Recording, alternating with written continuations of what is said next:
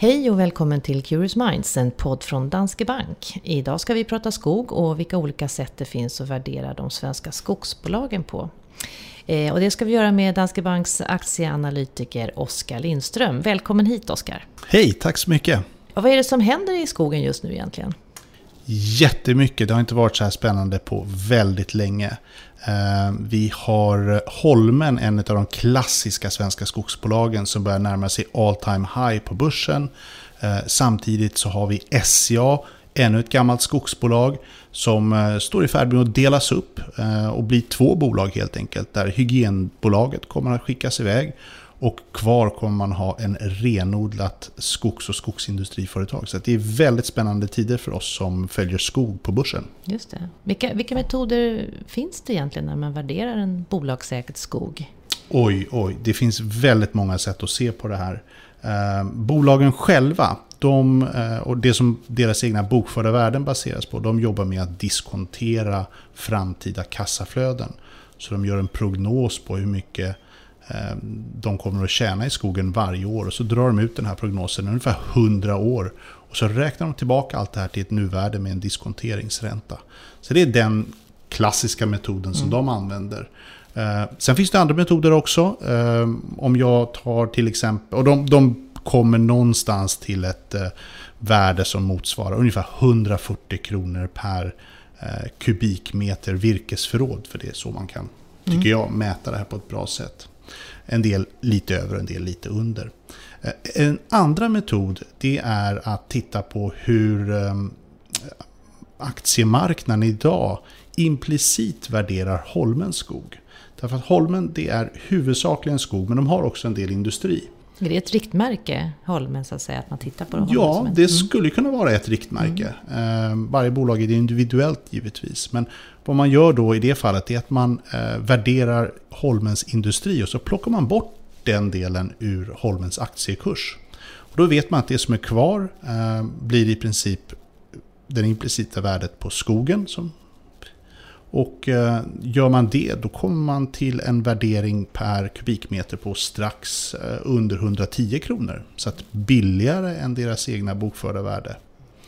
Eh, så det är en annan metod. Sen kan man också titta på jämförbara bolag ute i världen och säga att eh, ett skogsbolag det är ett bolag som levererar stabila kassaflöden. Eller skog levererar stabila kassaflöden. Och det finns andra verksamheter som gör det också.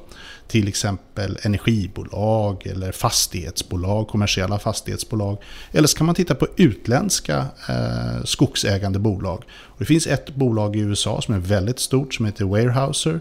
Eh, och skulle vi värdera eh, skogen utifrån de multiplarna som den marknadsvärdering som Warehouser har på börsen i USA, ja, då skulle man komma till ett värde strax över 200 kronor per kubikmeter. Men, men du, vem ska man tro på här nu? Varför finns det så många metoder? Oj, oj, det är... Um, eh, värdering, det ligger ju verkligen i betraktarens ögon och varje Eh, marknad och varje bolag är ju individuellt och skiljer sig åt. Så det, det, behöver inte vara så att någon av de här värderingarna är fel. Utan de kan vara rätt utifrån eh, förutsättningarna.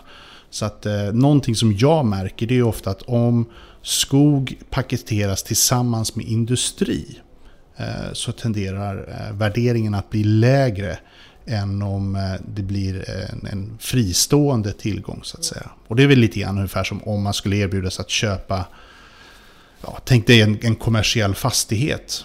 Eh, det skulle nog attrahera väldigt många investerare, framförallt eh, livförsäkringsbolag och liknande. Men om man säger att ni måste också driva pizzerian som är i källarplanet eller i bottenvåningen på den här kommersiella fastigheten ah, då tycker man nog att det där var lite komplicerat och det kommer ju inte bli riktigt så stabilt och säkert som jag hade räknat med. Så då kommer värderingen ner lite grann.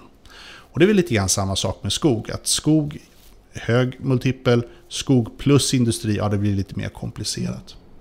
Du, du, nämnde ju SCA här tidigare och de står ju som sagt inför den här uppdelningen av sin verksamhet. Och vad kommer det innebära? Vilken metod kommer de använda när de värderar sin skogsverksamhet? SCA värderar precis som alla andra bolagen, de värderar ju sin skog utifrån en eh, ja, nuvärdeskalkyl där de prognostiserar framtida intjäning helt enkelt och diskonterar det till ett nuvärde. Eh, så det är det som ligger till grund för deras eh, bokförda värde. Ehm, och det tror jag att de kommer att fortsätta göra även framgent. Men det som blir viktigt för dem för att marknaden ska sätta en så hög värdering som möjligt, för det är någonstans det de är intresserade av, av deras skog, det är att de kommunicerar eh, väldigt tydligt och bra kring eh, hur den framtida intjäningen kommer att se ut. Eh, framförallt vad gäller tillväxt i deras skogar. För skog är ju lite unik på det sättet att den växer utan att man behöver göra någonting själv egentligen. Och det är ju någonting som skiljer sig mot till exempel kommersiella fastigheter där du faktiskt måste betala för underhållet. Mm.